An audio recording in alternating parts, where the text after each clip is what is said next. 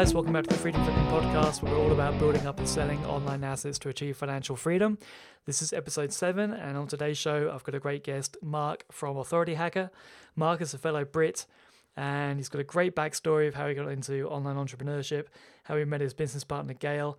They're both really successful at what they do, building their authority sites, such as healthambition.com and authorityhacker.com. And we just have a really great conversation. Uh, Mark is so you know so uh, legitimately confident in his ability, and it really shows through. But my favorite segment was where we're discussing whether it's better to build versus buy these authority sites, and uh, Mark has a really great answer that, that really changed my perspective. Um, it gets really cool at the end. We start talking about investing and poker and actually online multiplayer games. Uh, we talk about whether it's better to have a home office or uh, your own office or a co working space. Uh, I'm personally working on my own kind of sick billion style office. Um, Mark is wanting to achieve a, a, kind of a crazy billion style house. is his uh, longer term game uh, goal. Such a great chat. I had so much fun listening to again. The show notes are actually running at about 1100 words just because I'm enjoying making so many notes. So the URL that you should check out is richardpatey.com forward slash authority hacker and enjoy the episode, guys. Cheers. Hey, how's it going, Mark? It's going fantastic, Rich. How about you? Good stuff, man. How's the uh, what's the weather like in Budapest? Here in the UK, it's been thunder and hailing. Mate, I'm in Dubai at the moment. Oh it's wow, thir- 37 degrees. I was in the pool this morning, um, so can't can't really complain, you know. Oh, mate, awesome! I didn't know. Very cool. It's uh, a little little break because I, I, heard on uh, on your own podcast uh, that you like to take uh, kind of weekend trips. Is that correct? Like uh, different places. Um, actually, not so much recently. Like in the last year, I bought an apartment in Budapest. Um, so uh, actually, I've been trying to spend a bit more time there to like sort stuff with that. But actually, uh, my girlfriend lives in Dubai at the moment, so I'm kind of ah. commuting here every month for a couple of weeks. Um, so it's it's a bit rough on the old uh, budget flights, but uh, it's quite nice to be here when the weather's when the weather's good. How, what's the? There's a direct flight. Yeah, well, uh, I'm pretty lucky actually. I mean, Emirates fly, but it's like 600 euros a return. But a Wizz Air, which is a budget airline in Eastern yeah, yeah. Europe, yeah, yeah, they've started flying direct. Um, so it's like five and a half hour flight, but it's like, uh, mate, it's like 150 euros return all in with extra legroom seats. From so, Budapest to Dubai. Yeah, it's Un- insane. Unbelievable. Because so, yeah. uh, my wife is Slovakian, and uh, we often get Wizz Air from Luton in the UK to uh, yeah. Pop Poprad in the in the Slovakian Tatra Mountains, where she's from. Uh, uh-huh. And yeah, so I'm familiar with the with the airline. They're a great airline. Um, unbelievable. I didn't know they had that route. That's yeah, uh, it's really popular handy. actually. Yeah, yeah, yeah. Very cool, man. So uh, yeah, be good to get into the discussion. Um, I mean, it'd be good to start with, uh, as you are, uh, do you call yourself a Brit? You're from Scotland, right?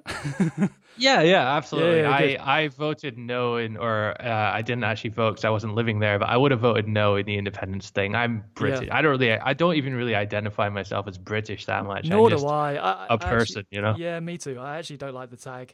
Uh, I don't really like too many things about Britain and British people, yeah. the culture in general. Uh, Same here. Yeah. So, but what part of uh, where did you uh, grow up in in the UK? So I was born in uh, the wonderful town of Aberdeen in mm-hmm. northeast Scotland. Yeah. Um, but when I was uh, two years old, I think it was, um, my family we moved to America for like three or four years. Um, so that's why my accent's really kind of a bit messed up, um, and no one seems to be able to figure out where I'm from. Yeah. I don't know. It's uh, I mean, it's all messed up. If uh, anyone who's British who works online, it's going to be pretty messed up. yeah, I actually thought you were Australian when I first heard you speak. Yeah, my, my accent's probably worse than uh, than than most. I spent time traveling uh, in my twenties, and then did a ski. What really did it for me was doing a ski season in Whistler in Canada. Oh, uh, nice. I was just working in a ski shop full of Australians, and most of the people, most of the customers, you know, fifty percent were Australian. It's uh, this big uh, big retreat for uh, for Australian people. So it got pretty screwed up from there. And then anyone who works online, we're, we're kind of talking with mostly American people all the time. So yeah. uh, we've got no chance really. Uh, so Aberdeen, yeah. I mean, what just kind of briefly, what's what's been your your journey? How did you get out of uh, a Scottish city? Did you start uh, do a degree and graduate and then have to get a job? Was that the the kind yeah, of path? so yeah. So I mean, I had a I had a fairly standard British middle class upbringing. you know, grew up in the suburbs. Um, you know, not not rich, not poor. Yeah. Kind of middle middle of the road. Um, got decidedly average grades in in high school. Um, went to university um, in Edinburgh. Um, got, I mean, did decidedly average in in that as well. What did you study? I studied business studies. Yeah, me too, I, me too. I don't really classify business studies as a subject. It's just it's ridiculous. yeah, it's just like um, interesting words for what is mostly common sense. Yep. Um, I mean, there are some technical parts, like if you go do accounting and stuff. Um, uh, but I mean, having run a businesses for you know, what, like seven, eight years now, um, I apply approximately zero percent of what I learned in uh, in uh, my master's degree in business studies uh, in my current business. Yep. Um, but after so after uni, I got a job for um, a company called Zurich, which is an insurance company. Um, uh, quite a big insurance company actually and they had like a graduate scheme and most of my school was kind of leading up to university most of my university was leading up to getting this kind of you know corporate job like Yep. you know get all the advanced training and you know you get to experience different parts of the business and all that and it sounded great in the brochure but about 15 minutes after I started the job on the first day, I realized this is not what I want to do. This like it felt like I'd just been lied to my entire life about uh, the reality of corporate work. Um, and it was horrible. And so for a year and a half, I was pretty miserable there. Um, uh, I hated almost every moment of it. Met some great people there, and I actually did learn quite a lot about you know working in teams and that kind of stuff. But um, uh, yeah, it was it was horrible, and I, I was looking for a way out. I was looking, uh, uh, applying for jobs in like marketing companies. I didn't know anything about marketing. It just looked cool, and you didn't have to wear a shirt and tie, you know. Yep. Um, s- but I guess it came, shone through in my application and my interviews for those companies is that I, I didn't really want to work there. I just didn't want to work in my current place. Does that make sense? Oh yeah. So I was kind of like I wasn't really getting anywhere with that, and um, I, I just kind of like I'd had enough at one point. So when the the bonus day came around, I handed in my resignation, and I bought a one way ticket to Thailand. um, again, I, I really had had. I mean, I'd, I'd read a tiny bit about affiliate marketing and this kind of stuff, but I, I'd had uh, no success, uh, no measurable success, and uh, hadn't really done anything much at that point. Um, I actually went out to Thailand to become a scuba diving instructor, um, which was a lot of fun for six months or something. But um, it doesn't really pay the bills, um, especially if you're drinking as much as I was out there. um, so what was what was one of the first blogs that uh, got you inspired to uh, to move towards that part of the world and towards entrepreneurship? Can you remember back in the day? For me, it was Sean Ogle. Um, it was Chris Guillebeau. Mm-hmm. Um, uh, I think it's, it's the Art of Nonconformity is his site. I think it's chrisguillebeau.net or some, something like that. Yeah, yeah. Um, he was kind of the first person I'd found online who wanted to visit every country in the world. And um, when I read that, I also wanted to do that, although I'd since abandoned that goal. Um, but yeah, I mean, it's uh, that was, that was probably my primary point of motivation um, to do that back then. Plus, I, I'd done a bit of scuba diving before, and I tr- I was fortunate enough to have traveled quite a bit um, in the summers when I was uh, at uni. Um, so I kind of caught the travel bug, and uh, I just I wanted to go explore, um, and so I did that. Uh, the scuba diving thing, as I said, didn't really pan out very well, um, and I actually blew through all of my money, or almost all of it. Um, so I'd heard um, from some guy on a beach who who had uh, done like had been a working holiday visa out in Australia, and he'd been driving tractors on some farm and apparently made a lot of money. Uh, so I bought a one-way ticket to Australia, got a working holiday visa, and uh, I went there. And actually, it was quite easy. I, um, uh, he told me the, the the right places to go and stuff, and I within 48 hours of landing, I think it was, or even 24 hours of landing, I had like a cell phone contract, a bank account, and a job. Um, driving tractors, which is something I'd never done before in my life. I just kind of blagged it uh, on the the interview, um, which it wasn't really much of an interview. Let's be honest, the farmers aren't aren't greatest at uh, human resources. Yeah. Um, so anyway, went out to this farm, and uh, as it turned out, driving tractors in 20, what was it? No, 2009, I think this was, is actually a lot like playing video games. Um, it's just basically a big square field, and you just line the tractor up with this like invisible GPS line and press a button, and then it just goes straight. And you get to the end of the field, you turn it around, and it goes the other way. That's that's it. You just do that 16 hours a day, seven days a week, and in seven weeks you'll make I don't know, like ten, fifteen thousand dollars, something like that. Wow. Um, huh. So yeah, it's, it's, a great, great boost uh, to the the finances. Um, so, uh, but you know, it's not very much fun. Um, you're you're working all the time, and there's like it's quite lonely as well. Could you do any reading in between pushing the buttons and changing? Yeah, names? so well, not reading, but I uh, I hit the audiobooks hard during the during this time. So I was going through like um, one audiobook per day um, at, at this point. Um, and uh, you know, I, I, did all the like Malcolm Gladwell ones, um, a, a, bunch of kind of like interesting, you know, dinner conversation type ebooks uh, or audiobooks rather. But I also read the Four Hour Work Week at that point, Tim Ferriss's one. Yep.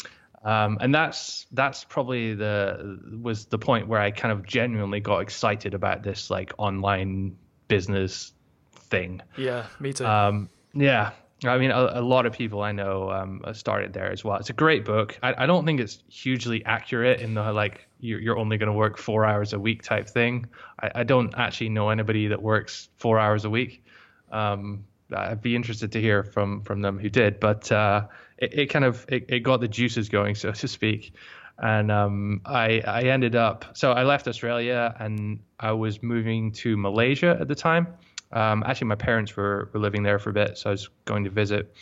And uh, I bumped into this guy in a bar in Singapore, uh, like the night before I was getting a bus there. Um, and that was my current business partner, Gael. Um, and so we just randomly met in this bar, and uh, we, he was going to Kuala Lumpur uh, like the next week or something. So we sort of um, exchanged details, and we met up there once, had a few beers, and kind of became mates. And really, um, so huh. I I had had a little bit of experience in doing web design kind of stuff. I definitely wasn't a coder, um, but you know, putting sites together, and you know, I I kind of knew my way around a computer and whatnot.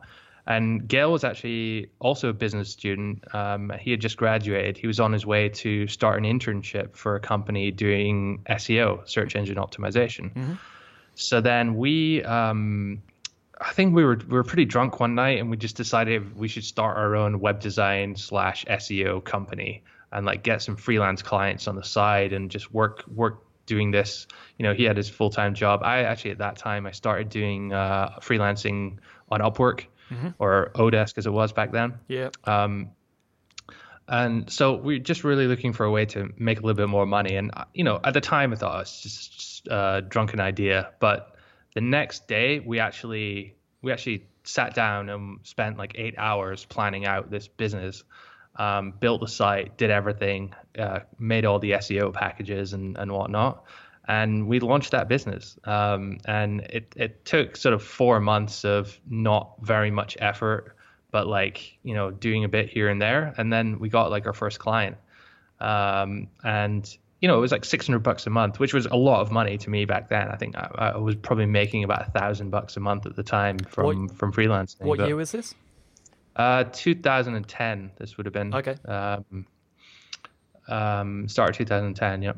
And uh, so we, yeah, we got like three or four clients through this uh, this SEO, three or four SEO clients. Um, no web design clients, interestingly, but um, that was the point when so in in the middle there i actually decided to move to budapest just because i was i didn't really like it was too too warm in kuala lumpur um, too humid um, didn't really like it that much. It's a decent place to visit but n- nothing spectacular. So I, I, wanted to move somewhere mm-hmm. Um, but i i mean i couldn't afford to live in you know western europe or something at the time on a thousand bucks a month Um, I don't so, think anyone can afford to, to live it. People just bear it and you know Yeah. spend everything they earn and, and, and rack up debt. It's uh, anyway. Yeah, sorry. Carry on.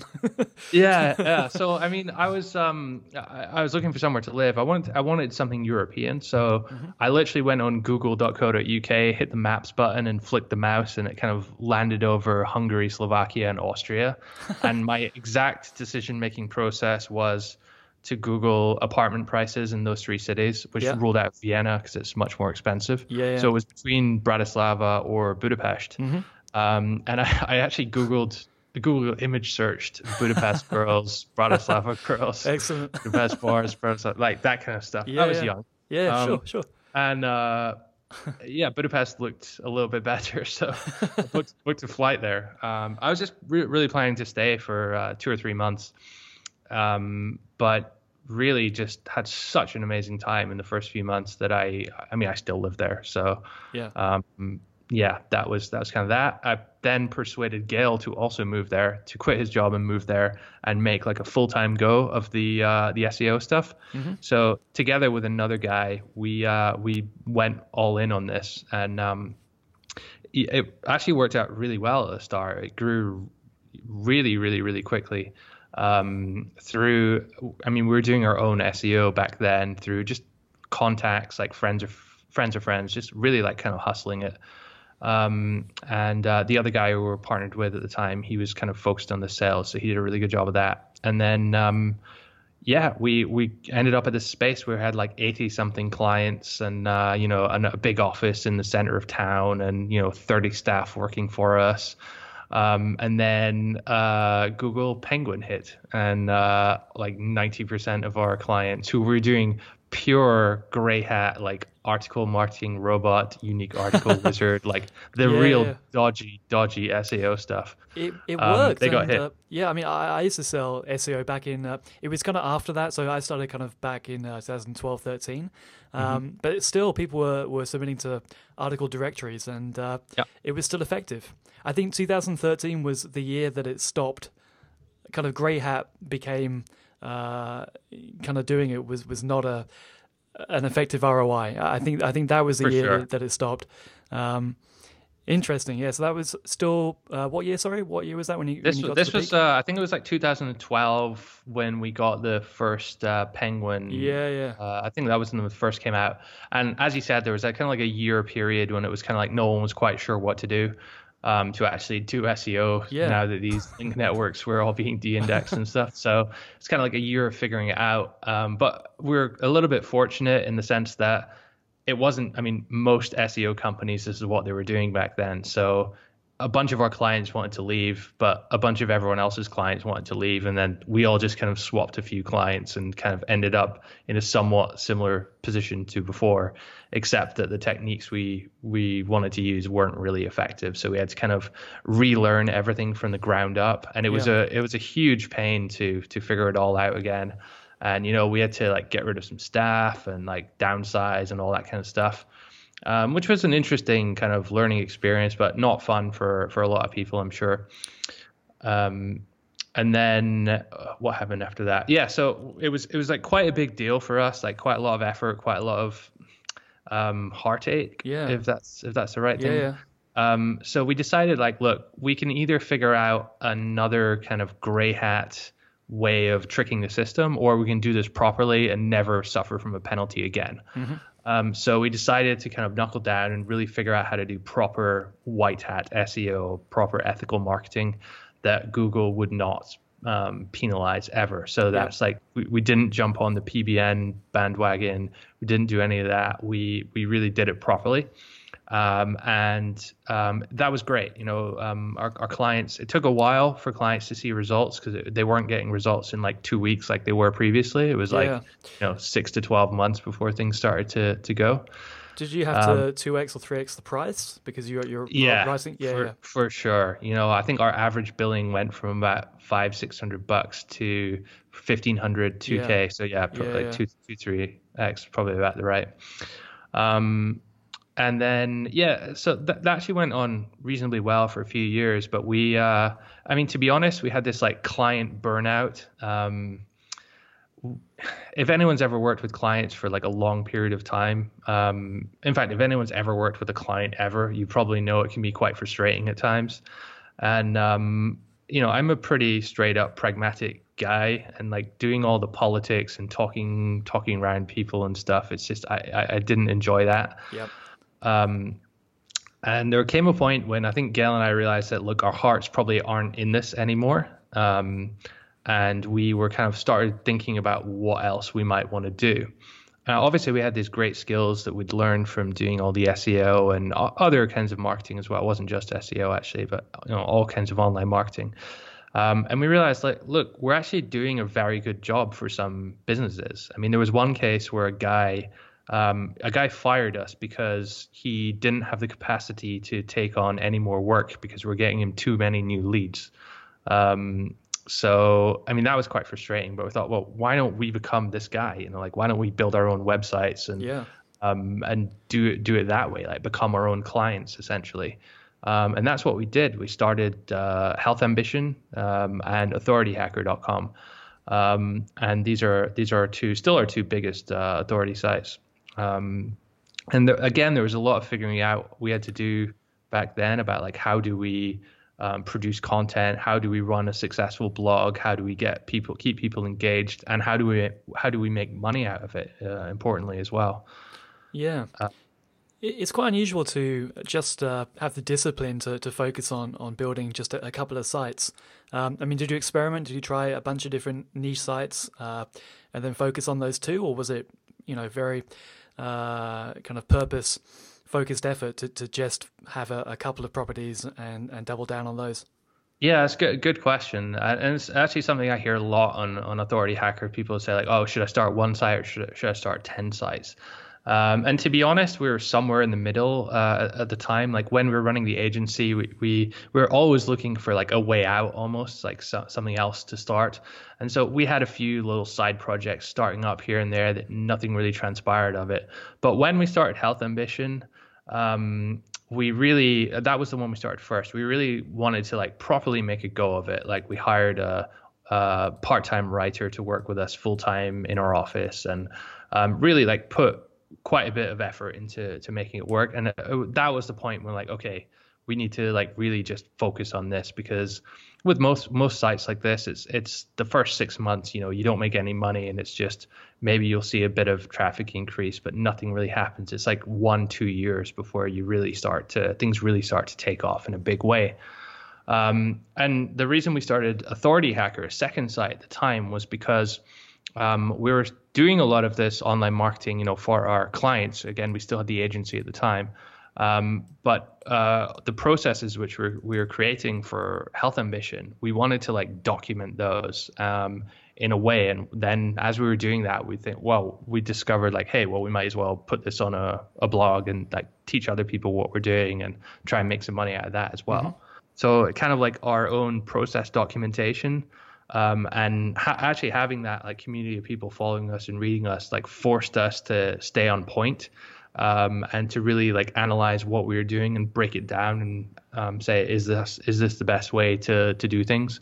Like you know when you have to teach something um, yeah, yeah. that's the best way of kind of internalizing things. Did yourself or gael have any personal sites? Any any uh, personal brand domains at that point? No we didn't. Interesting um, yeah um, Gael had previously started a, a blog like similar to Authority Hacker when we were doing um, when we still had our agency, um, so maybe predates Authority Hacker by a year or two. Um, but he kind of like the typical story, like starts off well intentioned and then like after three months, like um, drop, drops off, like uh, stopped stopped putting the effort in. Um, that was kind of like the predecessor to Authority Hacker, though. How, how long was it before um, you started mentioning Health Ambition? Was it right from the beginning? Uh, so, how, so you started uh, Health Ambition around 2012, 13, is that right? Uh, I think it was 2013. This was. And yeah. then Authority Hacker a couple of years after that, or was it around the same uh, time? No, Authority Hacker was later that year, if I oh, remember okay. correctly. Uh, I might be getting my year, years mixed up. It might have been 2014. I, I can't quite remember. But. and were you mentioning Health Ambition right from the from the beginning? Yeah, as, we as were as a public case study. Yeah, we were. Um, I know a lot of people are kind of quite secretive about their domains yeah. and stuff. And to, to, be honest, we are as well about our our, our other sites because we, we actually have quite a few more now as well. Mm-hmm. Um, uh, and really, it's just because copycats. Um, to be honest, copycats they're not really like a big financial concern. It's I think the um, people who are uh, copying copying someone they tend to do a very poor job of doing it. So they tend not to actually take yeah. much away from. Um, but we wanted to have, I mean, we read so many online marketing blogs out there, and it was quite sort of theoretical, or the examples they were using were of the online marketing niche. Uh, and we felt that by actually having a big public case study site like Health Ambition, yeah. Um, you know, it would uh, it would help us stand out a little bit more, and I think that's it's it's done its job. Yeah, I mean the only way you can copy and succeed is to create better content, and good luck versus people who are focused on, uh, you know, uh, pushing the boundaries and, and, having a very public, successful site. I mean, how do you compete with that?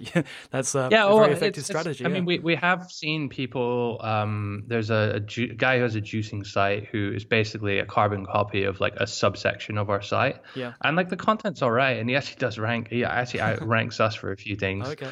Um, but the, there was a point like that section of the site it doesn't really make that much money for us anymore, yeah. uh, or at the uh, at the time even it, it wasn't really a huge uh, earner. And he's just taking um, your, your best pages and rewriting and, and adding. Is is that his approach? Yeah, basically, yeah, okay. basically. Um, but actually, um, that's probably the one case where his content is better than our content. Um, so you know, I I can't really complain too much about that. I mean, that's the thing. I mean, it, it takes huge effort and resource and investment and and, and you know, investing in terms of, uh, of, of cost to actually be better than someone. So I mean, fair enough. If someone wants to actually produce content that goes the extra mile, um, then you know there's there's a big investment and a big time cost to do that. So it's uh, absolutely yeah. it's not really uh, it is copycat and it is it's not really cheating though. It's uh, to beat someone, you've you've got to be better than them. So, uh, fair enough, I guess. But I mean, did you experience any any negative SEO at all of any significance, or was, that's not that's not something that's really uh, we experienced it once. Uh, I don't think it was because we had the public case study. I think it's because we we wrote a review of a uh, ClickBank ebook. Um, something about um, improving your vision naturally or something, which um, is actually bullshit. So um, yeah. we said so. Like we didn't recommend that product, and that was, was uh, ranking like uh, high up. And yeah. uh, they were, I, I, presume it was the product owner. I, I don't know. It could have been someone else. Was um, was sending us like a bunch of like really really spammy links. Um, but it didn't have any effect on our SEO, like none that, whatsoever. To that exact page or other pages of your site? Just just to that one okay, page. yeah, yeah, yeah. Interesting. Um, uh, so yeah. So how um, you'd have to say uh, you know any specifics, but I mean, how, how, big is the? Are you actively trying to grow a bigger portfolio of uh, the sites that, that you're not mentioning uh, that aren't that aren't public? Is is that uh, something that you're focused on on yeah, building? massively, massively. So we reinvest like the vast majority of our profits on uh, on building and growing out new sites, like you know just content and link building for, yeah. for new sites, basically. Because I know that you're um, already, you're always ordering uh, huge amounts of new content for for Health Ambition that you're mentioning on your podcast. But would that be say maybe twenty or thirty percent of the cash flow um, from Health Ambition from Authority Hacker, and then the rest is into other sites? So interested in kind of what percentage uh, split it is? The split, I think, I still say probably like uh, 60 something percent of the content budget goes to those two sites, and the rest is uh, is for other stuff. Okay. Um, but you know, for for newer sites, we're not as kind of gung ho about um, ordering you know, like hiring two new full-time writers or ordering a thousand pieces of content or something like that, which we we we have done this year for for Authority Hacker and Health Ambition. Um, so we're a little bit more kind of reserved in the early days with with those sites, and yeah. we're waiting until they kind of like a little bit uh, of income starts ticking on before we really like go full force on it. But we have this idea of like uh, uh, a V1 or version one of a, a site where we spend ten thousand dollars on content um, and then once it's once it's once we've done that once we've done all the link building around that um, then we kind of reestablish or sorry reassess things and then say okay where do we want to go from here do we want to double down on it or just keep it going along its at its current pace or or what yeah so that's kind of our our um, um, I don't know, like our short-term goal with the new site really. Have you seen marginal returns yet for content that you're investing in for Health Ambition or Authority Hacker? I see uh, there's about 900 index pages for Health Ambition and about half that for Authority Hacker. Is there a limit on those sites? Do you think? And then you you know once you reach that, you'll focus on uh, you know doubling down on, on the other sites in your portfolio. Uh, I mean, I don't think there's a limit for Health Ambition. Um, I mean, we did some uh, brainstorming around uh, content uh, at the end of last year to plan out this year, and it took us no time at all to come up with a thousand a thousand articles to order. Yeah. And that was just like in two sections of a mind map, which had like 20 sections, you know. So I mean, there obviously is an upper limit somewhere, but health is a very broad niche, and this is one of the things like when we talk about uh, like our business model, like the authority site model, it's more about rather than like in the past, people would uh, focus on something very specific. Like they'd have a, a, a blog about or a, a, website, an affiliate website about, uh, I don't know, juicers. Um, and then they, they would have review all the juicers on Amazon, uh, build some gray hat links, and that was their site. Um, and then they might have another uh, separate website on smoothie machines or, or something like that. Yeah. And then another one about multivitamins and, and whatnot. Whereas our idea is just like put them all under one banner and yeah, use sure. the overall domain authority, which we're constantly building up, yeah. um, to you know help us in that way. Um, Are you using so, any software to map out and, and track the uh, the site structure and, and the new content that you're getting built? Any particular software that helps you do that? Oh, I mean, the, what what I will say is like we were not doing this in a very structured way at all with Health ambitions. So currently, if you look at it, like the categories and tag system is atrocious. But we've actually just spent a long, like quite a bit of time remapping everything out and um, creating a, a proper category breakdown structure. Um, so that's kind of we haven't implemented it yet. It's probably going live next month, but um, that's been super super uh, difficult because there's not really any way to when you have yeah. uh, different pages in multiple categories. It's really difficult to kind of map that out on one screen, especially when you have, you know, 800, 900 something pieces of content on there. Yeah, yeah. Um, so it's a little difficult. I, I, I, mean, we use mind maps, we use Workflowy quite a lot for this kind of stuff. Okay. And cool. just Google, Google um, Sheets uh, yeah. to, to do stuff. Um, was that your question? Yeah, yeah. And so I'm, I'm, just having a look at some of the categories. Um, so with Authority Hacker, you say it's kind of more the, the, the approach going forward. Um, with the with the uh, changing of the URL structure for Health Am- Ambition. Um, well, it was it wasn't the URL structure. Like we were quite lucky in that we we had domain or healthambition.com forward slash and then just the article.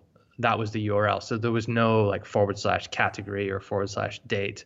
Like I think the WordPress default is. So for us to move the categories around was much simpler. Oh, I see. That's good. That okay. way.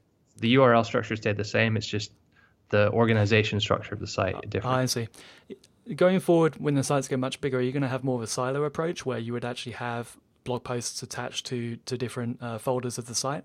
Um, yeah, so for all our new sites, that's exactly what we do. Yeah. Um, we will do this kind of like high level mapping out of all of the broad categories we want to do um, within uh, within a niche, and then we'll actually usually pick one category or even one subcategory and just start with that yep. and just do do that properly and completely and then once that's done we move on to the next one um, yep. so that that's kind of our strategy so it's kind of like building a full niche site within within yeah. one site and then building another one under the same domain and then another one yeah i think uh, that's kind of like the, that it's yeah. got to be the best approach yeah I the mean, other site, thing I was site gonna... structure is huge isn't it i mean it really is one of the biggest factors yeah, yeah, for sure. I mean, we actually did a pretty um, in-depth blog post about this uh, on Authority Hacker recently about the silo structure. And yeah, despite having, I mean, we, we we actually had one ages ago, and then we updated it recently. But it's one of the most kind of complex things to grasp because a lot of it's quite conceptual. Like, should you put um, if there's a if if you have a blog post about I don't know the best probiotics for runners or something like that, should Yeah. you put that in the running category or the probiotics category, or you know where does that fit in in your in your health site? You know. yeah, that's true. That's tricky.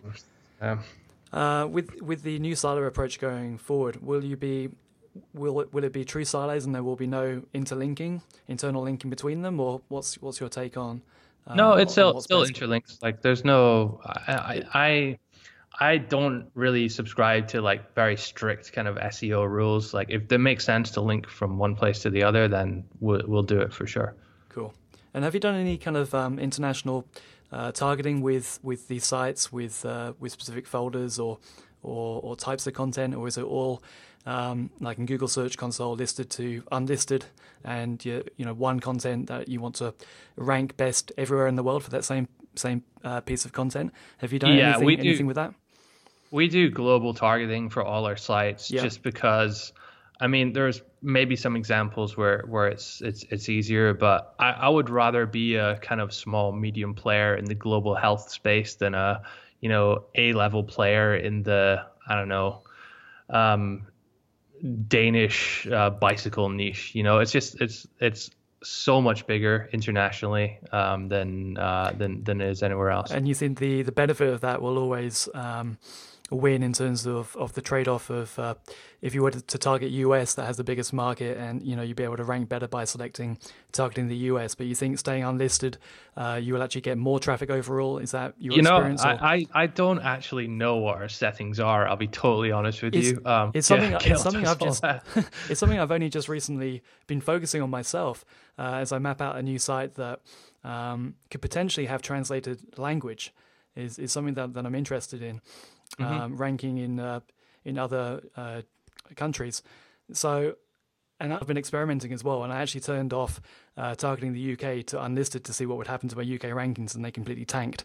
So it's uh, it's something that is it's uh, I'm looking into, and it's very interesting to me right now. I don't know what the best approach is, whether just keep it very simple and have one piece of content that is. Uh, uh, you know, for, for, for global audiences, or to have specific content that is uh, in separate directories and and each kind of with a separate Google search uh, profile and uh, and then getting into hreflang and all that stuff. I have no technical background, so it's uh, it's all quite daunting to me. But I think I think what I will say is that I think there's a lot of people who um, are thinking about these kind of things way too earlier in their um, in their kind of business trajectory.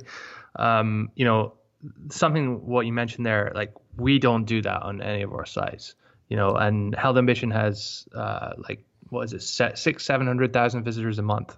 Yeah. Um, so uh, unless you're kind of well into the seven figures or you know seven figures income um, per year per month uh, per month kind of thing, then um, it's it's just not worth it. It's it's better to do more of what you're currently doing, you know, even somewhat successfully, than to try and you know do something else and lose focus on on on, on scaling your your current model which is making money just uh up SimilarWeb for, for health ambition uh, where it's saying around 40% of traffic is from the US. Um, it's always going to be the, the biggest market. If that's uh, at all accurate, I mean, have you thought about if, if you were to select, you know, focus on US at the detriment of everywhere else, could that possibly uh, bring in more traffic? It's just such a big risk because you, just it unsettles everything. You don't know what the outcome will be. But um, on on brand new sites, I just I'm wondering whether it's better to always have it unlisted or to just say, okay, I'm going to focus on the US and I'm going to do better there at the expense of uh, other countries. I'm I'm not sure about that. I mean, I'll tell you exactly. I just brought up our Google Analytics, so this is interesting. But 58.4% of our traffic this year has been through uh, from US. 7.89% has been UK, 6.42% India. So yeah. those are our top three. So I mean, I, I wonder um, if you were to select US, whether that, uh, uh, I mean, the percentages would all change, but the actual uh, traffic from from uh, you know organic in the US, whether it would increase enough to uh, disproportionately, disproportionately yeah. to the rest of the world. Yeah. I'm not. Yeah, I, I don't. I've been researching into this, and I don't know what's best. I think I, am worrying about something that, uh, like you say, is at a too early stage. But I just know that once it's set up, um, like changing it is a huge risk and a huge un- yeah. unknown. Yeah. Yeah, I mean, as I said, I, I literally I have no idea what our current setting is. It may be US, it may be you know the nowhere option. Um, you yeah. have to ask Gael on that. I, I literally don't touch that. So. Yeah, yeah. No, it's getting too technical for my for my ability to. Um, so yeah, what's your intention going forward then? So you're building up a portfolio of other sites, um, and you're holding all of these. Um, at some point on the on the horizon, could there be potential exits and and? Uh... Yeah, so I mean, we we actually sold our agency mm-hmm. in uh, the January 2015. Uh, we sold all of all of that business completely. So from that point on, we're fully focused on the uh, building authority site. So it's just a little over two years now.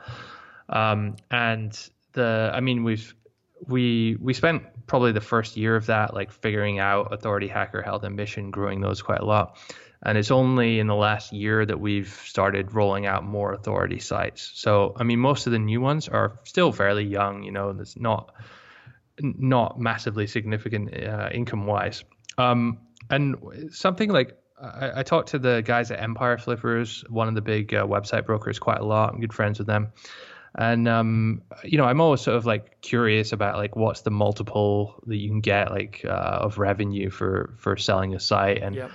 Gael and I have had many many discussions about oh should we sell Health Ambition at this point or like what should we do? Yeah. Um, and it all comes back to like well to be honest like all the numbers just keep going up and up and up and up and up. And I, I don't see any reason to sell at the moment. Like, uh, I mean, I don't, I don't know, I don't have no nothing to spend that money on. Um, uh, and True. so there's, you, you there's no like business need for it. Like I, we already make enough money that we can't really spend it fast enough on new content. Yeah. Uh, for for our sites without becoming like incredibly inefficient, which is something which we we don't want to do. Yeah. Um, I mean, you could so take the money, I, you could take the money off the table and, and invest it and uh, compound it every year. Um, you know, getting three, four potential years because you've got a very big site which gets more multiples. Uh, you know, maybe four years up front, maybe even higher. Um, you know, you, you, could have that capital, you can invest it, you, it, it, would it would compound, it would grow. Um, that's very attractive to me. That that's definitely my approach to, to see to me my investment is the site um, so I, I, am much more confident about my ability to spend money on spend more money on that website and see it continue to grow at an increasing rate than I am to you know buy a property, which is something I just did, and uh, you know I made a few mistakes with that for sure. Oh, interesting. Um, or invest it in the stock market or, or something like that. I think the the compound return of reinvesting profits in, in our own sites is much higher than I would otherwise be able to to to make anywhere else. Uh, and I, I just see it increasing more and more. Like the multiples keep going up. Yeah. The traffic traffic and revenue for all our sites keep going up. You know, not crazy exponentially, but the the rate of increase increases every year. So. Um, it, it certainly doesn't seem like the time for us to, to sell it. Sell any of these. Are you um are you tracking the uh, the marketing cost that you're that you're investing in versus the the cash flow, um, additional cash flow that it's generating? I mean, it's, it's a very hard thing to, to track, but do you have any kind of uh, kind of return on investment numbers that uh, that you're tracking? Uh, because obviously, yeah. when, when, you're purchasing a business that is around you know two and a half times uh, two and a half multiple, then you know that's a potential forty percent ROI, which is insane. Um, but I mean, could you know investing in content be much higher than than that based on, on what you're saying?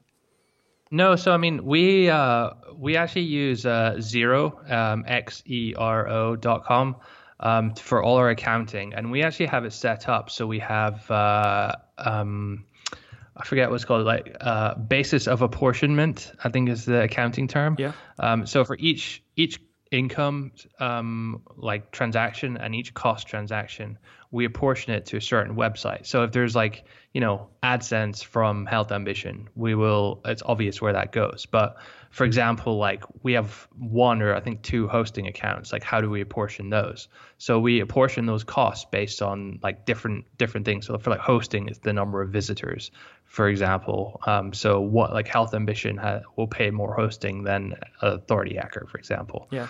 Um, so by having all those tagging systems set up properly within our accounting system, um, which we've actually recently managed to automate fairly well. Um, we got some new bookkeepers who are pretty good. Um, that allows us to see okay how much have we spent and how much have we made on on this site and actually include the kind of fixed costs or kind of broader company costs in that equation as well so it, it gives us a a more of a f- uh, deeper financial picture of that. When it comes to actual specific pieces of content, though, like what like what is doing well and what Yeah. is not, we um we, we actually, uh, to be honest, our analytics up until very recently sucked. Like we installed Google Analytics, set up a goal or two, and then just looked at the traffic numbers and nothing else, right? Um, as as I'm sure 90% of people who are listening to this right now probably do as well. Yeah. Um, but it's only recently that we've actually spent some time to um, set things up properly, get Tag Manager up there, and we've actually for a lot of, uh, I mean, for Authority Hacker where we're selling our own product, it's very easy to track. Um, like return on investment for a specific blog post or podcast because we control the full, full funnel and we put our tracking pixels everywhere and whatnot.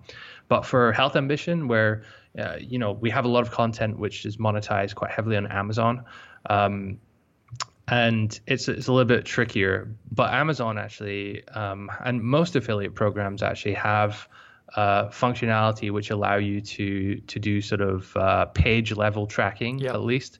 Um, so Amazon, you can have different tracking IDs, and you can request more. Um, and then we use each of those to um, tie back like the traffic, the clicks, and then finally the income from that uh, from Amazon back to specific pieces of content. Um, we update that sheet every month. Uh, it's quite simple with a bunch of Excel VLOOKUPs and exports from analytics in Amazon. It doesn't take too long. Um, we can we can do all that. So we have visibility at that level and at the kind of wider wider level. Um, it's still, I mean, don't get me wrong, we still have a long way to go before this is perfect, and we we really have like dashboards and all that set up. But uh, it is something we want to Yeah. we'll work on eventually. I mean, it's, I just it would be amazing to be able to uh, track the uh, the kind of the the return on, on new content to new revenue. Uh, but obviously, there's going to be a, a, a time uh, time frame with that. I'm I'm not sure how it would be possible, but to know that uh, you know you're getting uh, you know every dollar that you're spending you're getting two back or it's a 20% return or a 60% return that would be fascinating because then you could compare um, the opportunity cost of holding versus selling if you knew that you could get higher returns outside. Um, everything i'm doing right now I- i'm learning a lot about investment just generally um, and everything is is all comparing uh, different yields. Uh, and I'm finding it very, very fascinating. So I'm wondering whether you can get that granular and know that, um, you know, investing in new content is actually generating a higher return than um, if you were to invest in other assets. Right. So I mean, like I, I only recently kind of got got in on the whole investing thing. Like I, I read a book, uh, The Wealthy Barber, um, really really good book actually, and uh, that kind of told me about compound interest and Yeah. buying an apartment and saving and all that kind of stuff. And um, I, I've had one or two investments here or there, nothing like fan- fantastic. But as I understand, sort of something between five to ten percent per year um, is is pretty decent. Um, and getting much more than that from you know stock markets or equities or uh, uh, even real estate is, is pretty rare. Um, but I know for a fact that the mul- the the return on investment for uh, websites is much much much higher than that. Um, In terms of, like, of investing in content or purchasing other sites. um, in, in terms of investing in, in content, in terms of building our own sites. If Yeah. you want to compare building building versus buying, Yeah. um, I would I would say that in the long term, um, like I'm talking, I mean, depending on how established the site is, but like two plus years onwards, it's always better to build your own. Um, that assumes kind of you know what you're doing and, and stuff. But there's there's huge risk with buying websites that, you know, there's some like hidden like skeletons in the closet type backlinks. Um, or you know, just it hasn't the keyword research hasn't been done properly. It's not structured out well. Yeah, exactly. Like there's all these kind of risks which which you have, and even if you know how to spot those and how to counter those, and you find a site that's genuinely good, Mm-hmm. um, you know these days you're paying sort of like 30, 30 times monthly profit, Yeah. something like that. Um, but you know for the same amount of money, or, or for like a tenth of that money, you can build that site yourself. It'll take two years to to get there, but or a year to get there even, uh, depending on, on where you're you're kind of buying it. But the uh, the the return is just like infinitely, infinitely better. Um, uh, I find.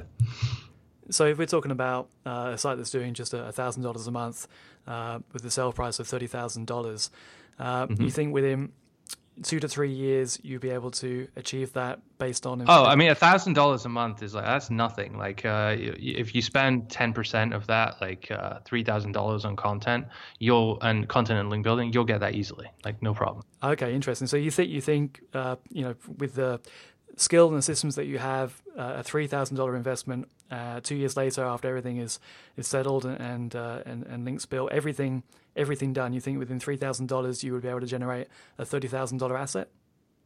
Easily, interesting. Yeah. Not not even not even a question. Yeah, yeah. yeah. Then it, it kind of uh, begs the question. We haven't we haven't done any um, uh, websites like on that scale though specifically. Like uh, as I said, we normally spend about ten k um, in the first uh, few months on, on a new site. So, what are you what are you trying to achieve after say two or three years then in terms of uh, monthly uh, net monthly profit? Um, so again, we don't really have uh, a kind of this is our goal of how much we want to be making kind of thing. Um, it's it's more like okay, so we're going to spend this and then see what happens. Um, and there's so many different variables that it's just impossible to predict. Some niches are just way make so much more money than others. Yeah. Uh, some are way more competitive than others, but then in the long term, when you do get there, you you know you really start making the big bucks. What's your um, um so it's yeah. No, I was just gonna say it's just like a it's it's there's a, a big uh, mishmash of like all, all sorts of variables there, so it's quite hard to predict. What's your filter then for entering a niche? Is it the level of competitiveness and the ease of getting traffic, or is it about the potential you know earnings and, and net monthly profit that can be generated? Um, so there's a it's, a it's, a really good question, uh, and there's no kind of like one thing. What we actually um, have a have like a, a number of spreadsheets where we we've we've actually analyzed basically every niche online that there there is, um, at least at like a high level. Yeah. And then we look at all sorts of different variables. So I mean, competition is is one. Again, how do you define competition? That's there's the different uh, metrics providers and different mm-hmm. ways of looking at. Yep. Um, there's you know monetization sources. So like, is there can you make money on Amazon?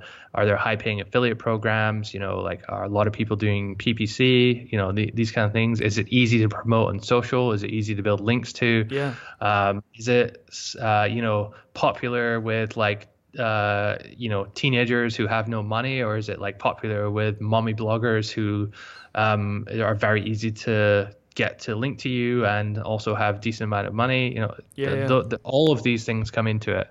So there's no kind of like one defining factor. And i will say that the choices we've made they they have been quite varied. So sometimes we'll pick like a relatively easy um, low-ish competition um, sort of low medium income potential. And then sometimes we'll just like reach for the stars and go all out on something like crazy which we don't know will work. Um, and still you know it's still too early to see if those if those are going to work do but. you try and uh, w- with all these variables do you try and get to a, a uh, what do you think is a, a, a realistic potential earning per click uh, for the uh, for the niche? Is that how you would compare? Because i guess ultimately the, the, the best way of doing it, because we're investing our own money in in these sites in in the content, is to the the site that that wins the next site is the one that has the the greater potential for for net monthly profit compared with the investment. The the one that has maybe not earning per click, but I guess the the highest potential return based off that earning per click from all the variables, from all the link building and and the competitiveness. Yeah. Is that the the ultimate high level thing because uh, I, I mean I, I I see where you're coming from with the, the the analysis like looking at like looking at like that but our so our issue at the moment is not like where's the most efficient way to spend our money um, because we're making it faster than we're spending it um, and so th- there's a real risk in that situation of actually yeah. starting to become very inefficient by like you know hiring writers who are too expensive or you know just blowing money where you shouldn't. Yeah. Um. So so really ours our our strategy at the moment is more around like creating um business models which fit in with our current kind of like ecosystem of uh, of projects. So where like our team members can can quite comfortably work on you know several different sites. Um, and we can kind of reap benefits from uh, from the kind of like economies of scale there. Mm-hmm. Um, uh, and and you know like it, for if we're doing uh, link building for a health site, then it might make it like using those same uh, people who have linked to us might be very useful for you know another kind of site which is similar. So um, you know there's there's those factors which are a little bit more qualitative uh, and and hard to kind of put a number to. It's true, um, but then if if uh, you're in a position where you are pretty certain that if you were to invest 3000 in in any niche that qualifies that you'll be able to you know likely generate at least $1000 net profit a month. Um, why wouldn't you just uh, set up hundreds of these? If, if they pass all, all, all the filters um, and you know the competitiveness is, is there the the sites to generate links are there um, and you feel confident that it wouldn't cost more than a few thousand dollars, and after a couple of years, you've got an asset that's that's thirty thousand dollars. Why? Mm-hmm. Why? I mean, the the the, the margin uh, is is huge there, and if you know if it's a, a, slightly worse niche, if the writers slightly cost more, you've you've still got this huge uh, multiple that you can generate. Um, yeah. So I'm just so I, yeah. I, I, see what I see what you're saying. Like the uh, our thinking on this is not um, is not so much like, oh, okay, well, if we invest this, we'll we'll get back this.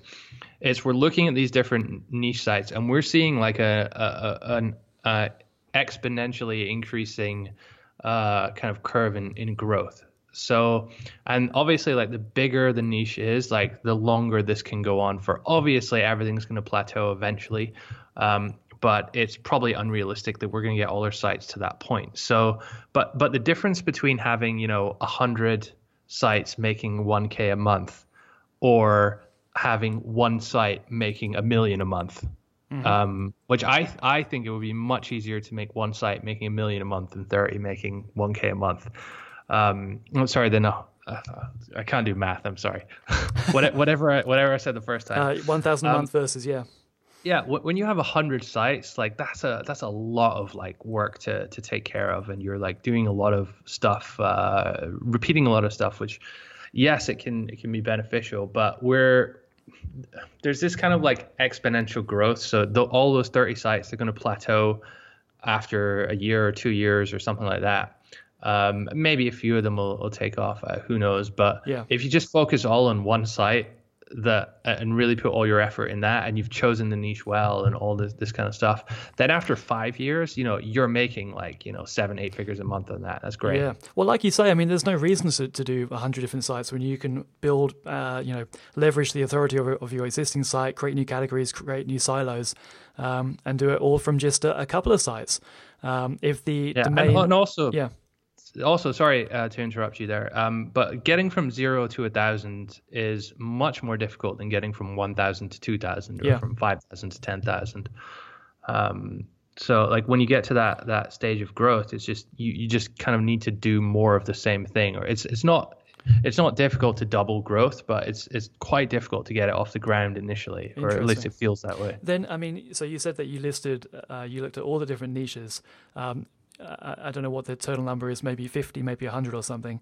Um, but ultimately, I guess, you know, there's only so many different high level categories, you know, health and fitness, marketing, mm-hmm. outdoors. Um, I mean, yep. u- ultimately, for these people that have hundreds of sites or are continually adding and, put, and buying new sites, that's part of their investment approach. Why not just have five sites that pretty much, you know, you're able to write content on um, everything that's out there within just those those those handful of sites. Uh, if if returns compound uh, with the age of the domain, then you know what you're doing, your approach of just having a couple. Um, seems to be the, the right way. Even though you could generate 10x over uh, over a couple of years starting from scratch, maybe it's 20x from from working on your existing site. There doesn't really seem to be a logical reason then for for building out new sites if your existing sites are, are broad enough to be able to to, to dominate uh, in in you know a larger and larger number of niches. I think when you're talking about this on a portfolio basis, that's absolutely the the correct case. I think where where it does sometimes uh, make more sense to to go a little bit more narrow or to focus on something a bit more specific is when you're kind of like first starting out um, to you know if someone was to start a general health website and they've never you know built a website or made any money online before Yeah. i'd say it's probably a pretty terrible idea um, For sure. but you know to get like and so it's much easier to it's much easier to pick a very small niche or sub niche and then uh, like dominate it really Yeah, get yeah. to know it inside out and be the the website about i don't know like 1965 model trains or something like that Yeah. um but Uh, but with the intention of broadening out right to the top o- over time. If you, if you view it as you know Amazon with its sub sub sub categories, you start with the, the lowest one. Uh, I totally agree. That makes that makes total sense. Less competition, you can become the expert, and then you know every so often you jump up a category. do, you, do you know what yeah I'm saying? exactly Yeah, yeah, yeah. yeah e- exactly that's that's basically our model Yeah, I- um, I think it, it makes hit the nail on the head there it makes the most sense. I, I don't see any any better way, and it's very interesting you saying that you can have a much higher return on your money from continually building uh, to your existing sites rather than purchasing. Um, and I would agree. I would agree with that. I mean, if, if you're able to, to purchase a site and it comes with with uh, you know staff that, that are managing it and there's no time for the owner, that's one thing, and, and you can still obviously get insane um, returns. Multiples are increasing, so those returns are uh, are going down. But that's definitely one approach if if you don't want to be involved. But if you are an owner operator, it doesn't really make sense to purchase sites when you're at the the skill level that you're at. Yeah, I mean, your core competency is basically the the operations of it, right? There are um, companies out there that do kind of like investment portfolio portfolio investments for websites where they will actually um, take your money and then buy a number of websites and kind of like operate them. That's right. Um, Yep. But my my kind of view on that is like, well, if they're so good at that, like I, I don't really see why they need money to to do that because when you're good at that, like you you just turn out so much money from these sites that it, um I, it just do- doesn't really like gel with me like that that that approach. Yeah. Um, Very, Yeah. int- very interesting. Um, can I ask how, how old you are right now? I'm 37. I'm 31. Okay. In in 10 years, uh, or, or maybe, I mean, for me, like the 40th is coming up and it's kind of really focusing my mind. So, I mean, I quit my job when I was turning 30. I, I really Mm. freaked out. Um, I set up a company and just quit without knowing anything, without Cool. knowing how, how to make any money online. I just, uh, I, had, I was living with a, a web designer who showed me how to set up WordPress and set up a DreamHost, and, and that was it. In the same way, I'm kind of freaking out about turning 40.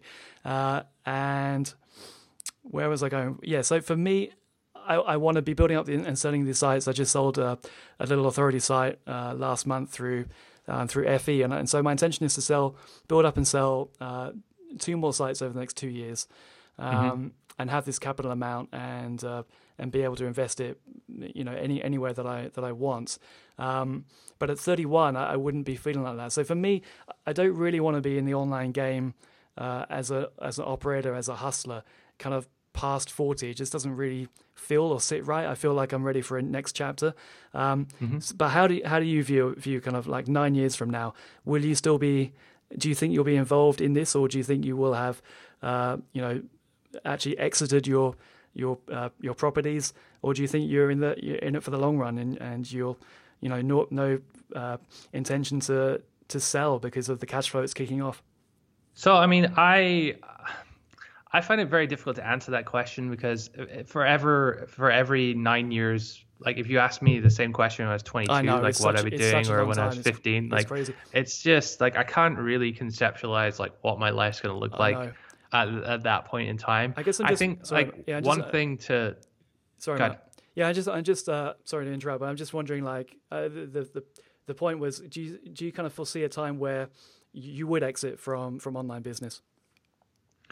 Um, I mean, not not really. I mean, I can I can definitely see like taking a step back. Um, like when when our company gets to a certain point, like I think there's there's definitely like you need the entrepreneur to step back and you need like a CEO type person to manage. I think we're we're pretty far away from that. I mean, we have a reasonably small team, but you know, if we have hundreds of people, like I don't want to be like dealing with all that uh, that kind of thing. So um, I think maybe around that that time uh, like a hundred plus people, you you'd think about maybe like taking a step back into more of like an advisory role. But like I love talking about this stuff. Like you know we we've been going for like an hour that like here. I, I know. This is, I, I love, this is I love this is like the highlight this. of my day. You know. Yeah, me, me too. I, I love talking about the subject, and it's just it's so new, and I, I don't have the answers, and I don't think many people do because it's it's such a new discipline that we're in. That even talking about online assets and you know selling websites is, is a relatively new thing. Um, I mean, multiples. I don't know whether you've seen Empire Flippers listings recently, but they've they've really spiked them up. Um, some affiliate sites are now going. I saw one going for forty five x uh, monthly net profit. Um, so I mean, it's becoming more and more attractive to to build, and uh, you know the the assets that, that we can build are, are more and more valuable uh, as years go by. It's a very exciting space to be in. But I'm just kind of wondering at what stage do we get out of this online game and uh, you know invest in in more traditional asset classes or um, but I guess kind of retire. At what stage do we retire as the operator, or, or do we, you know, what point do we actually want to to do that, or, or maybe not at all? Um, I just don't really have any answers right now. I just want to get to a, a capital amount that I feel safe. Um, because it just doesn't feel real until I exit. it's kind of paper wealth and the, the cash flow is real, but the kind of asset value that you're building, it doesn't really feel real until it's in your bank account. Yeah, I, that's a fair point. Like we don't really. I mean, like we still take like pretty low salaries to be honest. Like with, I mean, we live in Budapest. It's very cheap, so we don't don't need very much there, and we don't, you know, um, we don't really have drive car like sports cars or anything like that. You know, so. Yeah. We're pretty modest in our living standards, um, but yeah, I mean, you're absolutely right. Like some of these sites are worth, you know, like really a lot of money, which would it, it definitely doesn't seem real at this point. So I don't know whether if someone came up to me and was like, "Hey, I'll give you, you know, X million for this website," that I would be, I, I would be like, "Oh, actually, maybe that's worth thinking about." Um, or Yeah. or not. Like it hasn't happened to me at this point, so I I, I honestly couldn't say. Like, But- what I, what I will say is like Yeah. I just I really really really enjoy like talking about this, like doing it, like figuring stuff out. That But- I find it hard to imagine. Like I don't really know what else I would do with my time uh, if I wasn't doing this. I know, but I mean, it's just it's so bizarre. Like I've I've uh, you know I've come from uh, a family where there's been no one who who, who was in business. Um, no one has had any any kind of real wealth. Um, the fact that we can create wealth out of nothing uh, remotely, you're in Dubai right now, you know, just with, with uh, an internet connection, um, is kind of it, it is incredible. And the fact that we can actually build assets um, that can make us a millionaire is is insane. And I mean, with the with the sites and and you know you you, you guys are very open with with some of the uh, with with the income that the sites are generating, with multiples going up.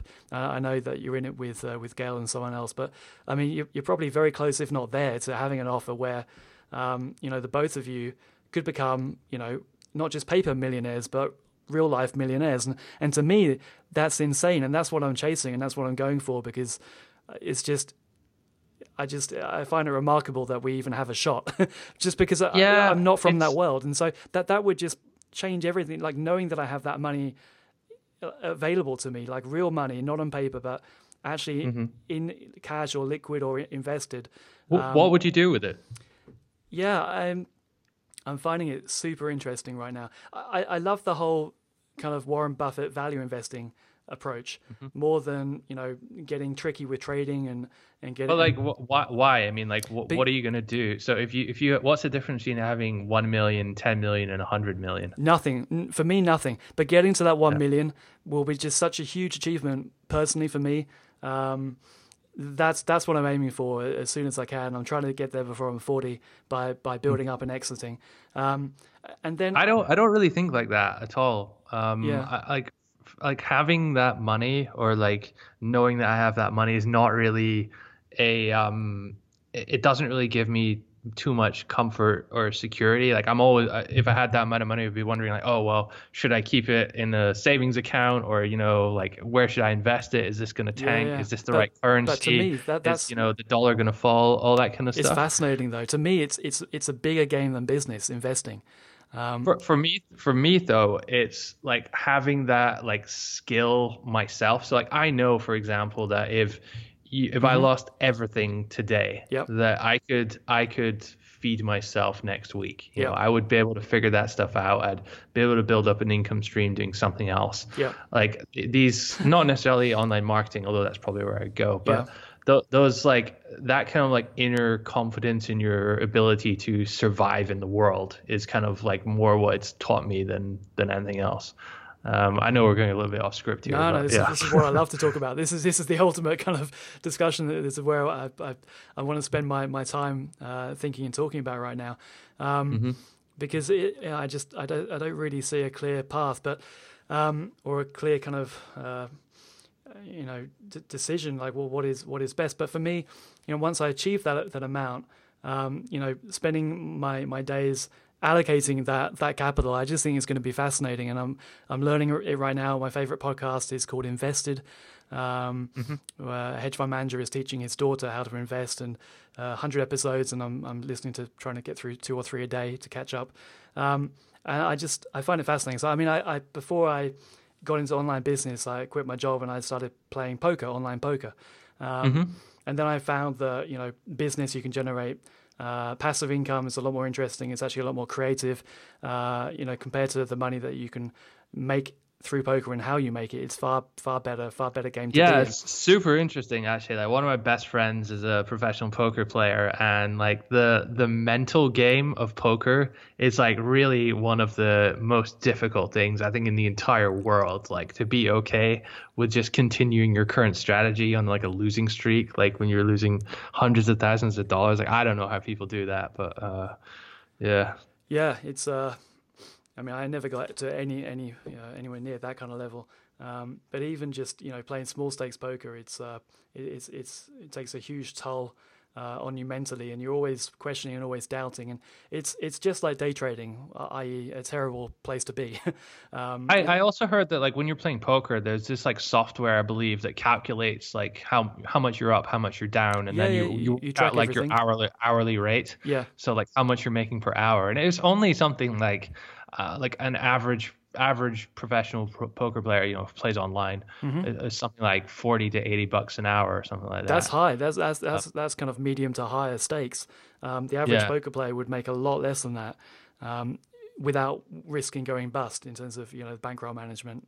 Uh, never, Yeah. never. and like yeah. half of them have like huge credit card debts because they like went down for a bit, and it's just it's crazy. I, I just I don't I, I could never do that. I, I hate gambling.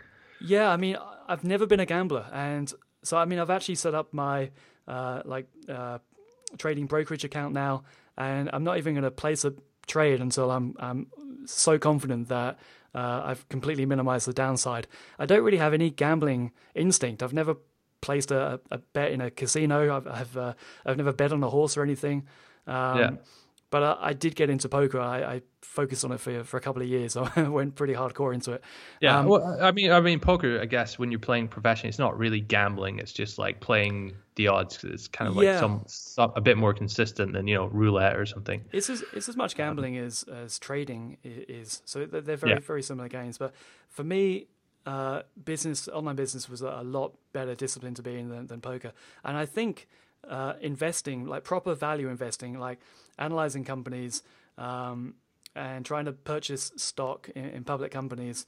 Um, where the the price is is uh, is underpriced. Uh, you know, the, the value you're getting is, is far more than the price, um, which limits your downside. Um, I think that game is going to be high level and more interesting, more complex than online business. Um, so I, I've actually I, I started reading a little bit about that um, a year ago or two years ago, something like that. And um, I, I made a few investments uh, last year that actually worked out incredibly well. Um, but I ha- have to say, like I.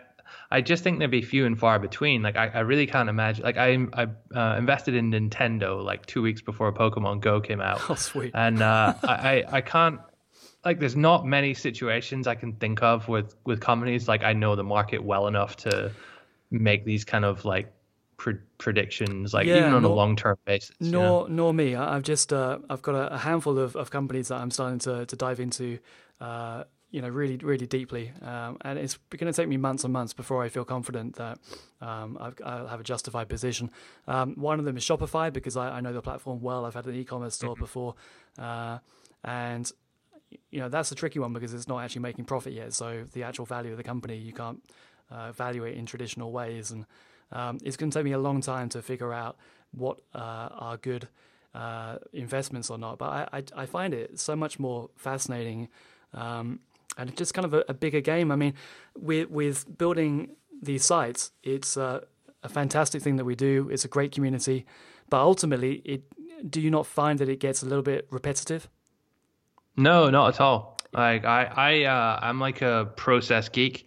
Like I really love like getting that extra one percent efficiency here and there, and like tracking ah, everything okay. and that, doing all that kind of stuff. So for for me that's like that's what like really keeps me keeps me interested. And online marketing is for for me it's more the end rather than a means to an end.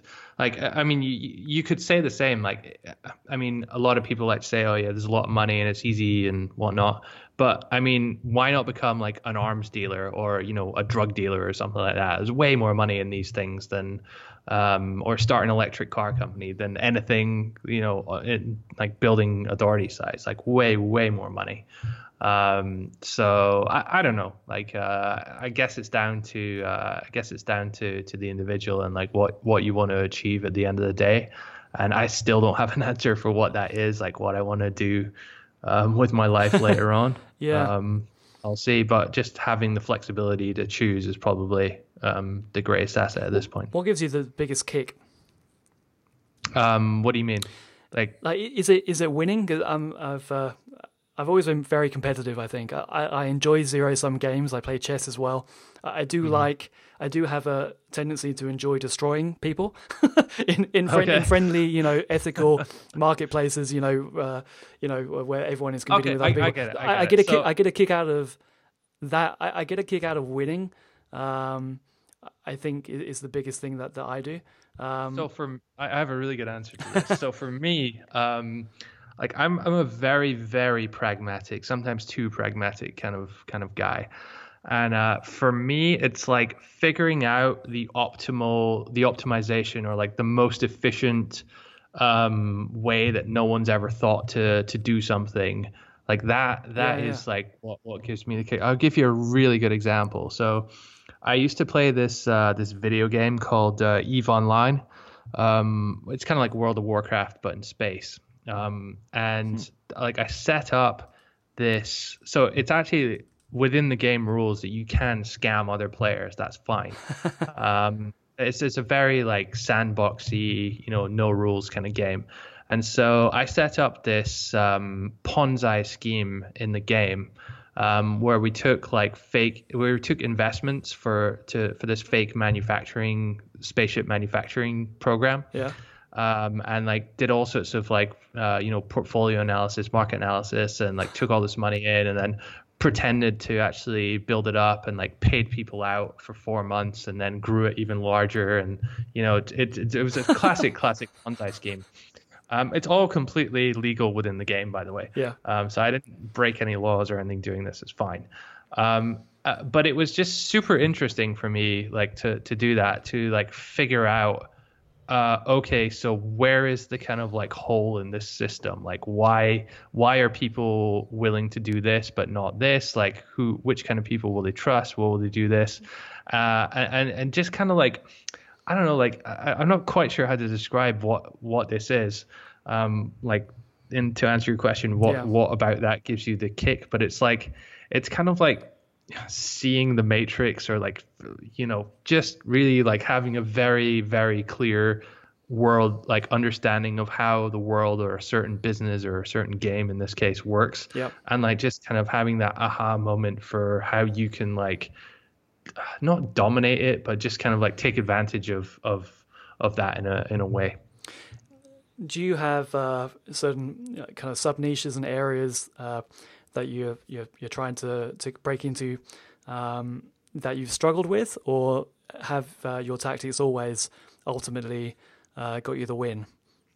Um, they've always got us the win. I think when we had uh, our agency, we were fortunate enough to work with like a lot of clients in a lot of weird and wonderful yeah. spaces. So that kind of taught us, you know, like stay away from the online gambling niche and you know stuff like that. Yeah. Um, I, I mean, I'm sure I'm sure you can do really really well in there, but it's just like it's very it's like a whole different kettle of fish than you know health or online Yeah. marketing. Do you, do you not find it then too easy?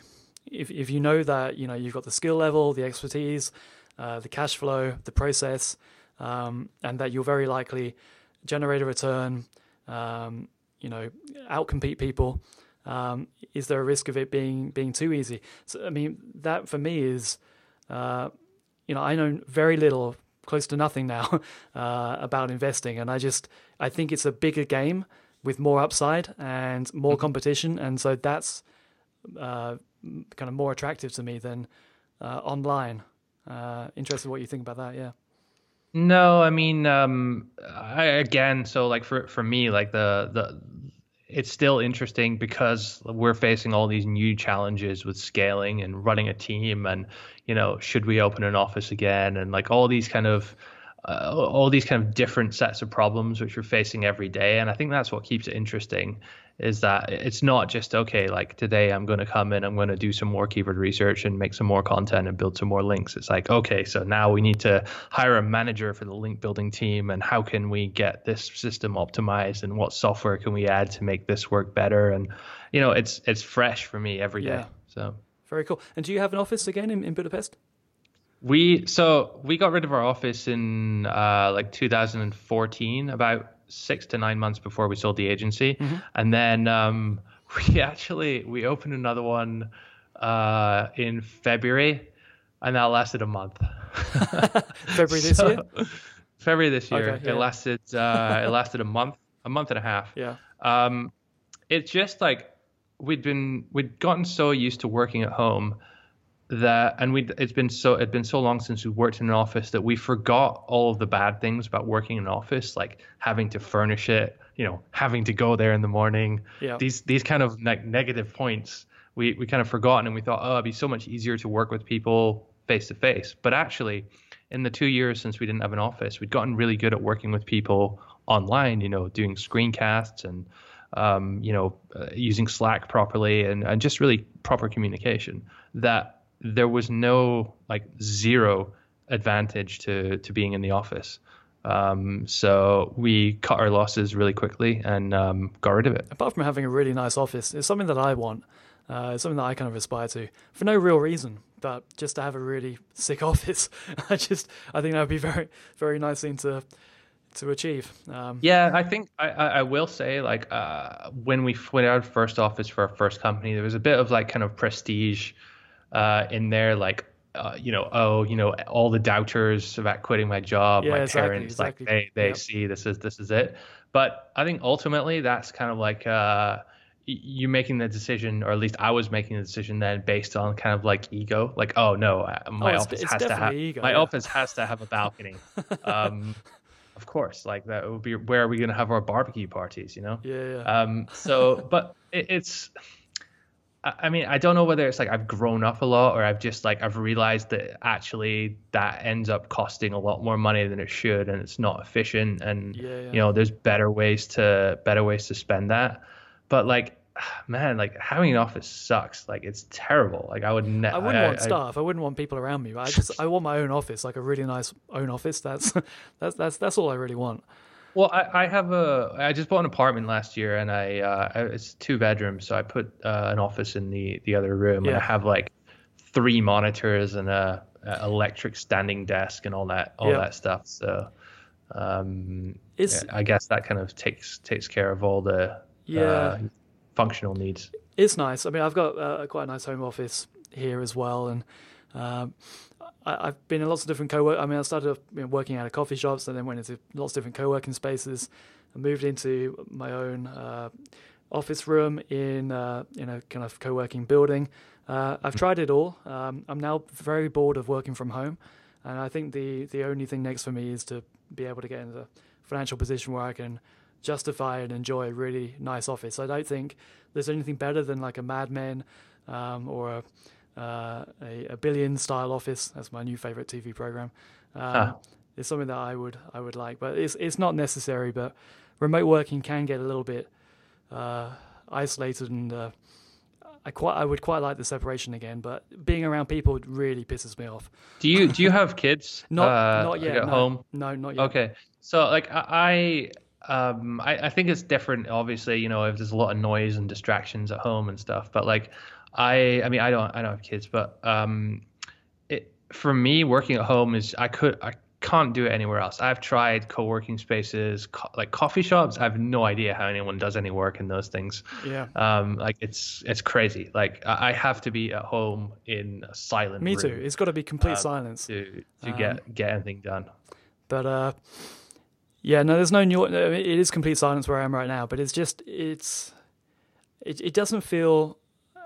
I, I would like the idea of like being up high, having a, a, a view that you can look out and, and think really big. I think Mate, I'm I'm I'm I'm literally sitting in my girlfriend's apartment. I'm looking directly at the Burj Khalifa, uh, the tallest building in the world in Dubai right yeah, now. that, so that that helps. you know, That's that's it's nice. not it's not it's not too difficult to to get something like that. That's cool, man. That's very very cool. How how much longer are you out there for? Uh, just until Saturday. Uh, so I've just been out for two weeks, and then uh, back to Budapest for uh, three weeks, then back here. How often do you make it back to UK? Oh, like never.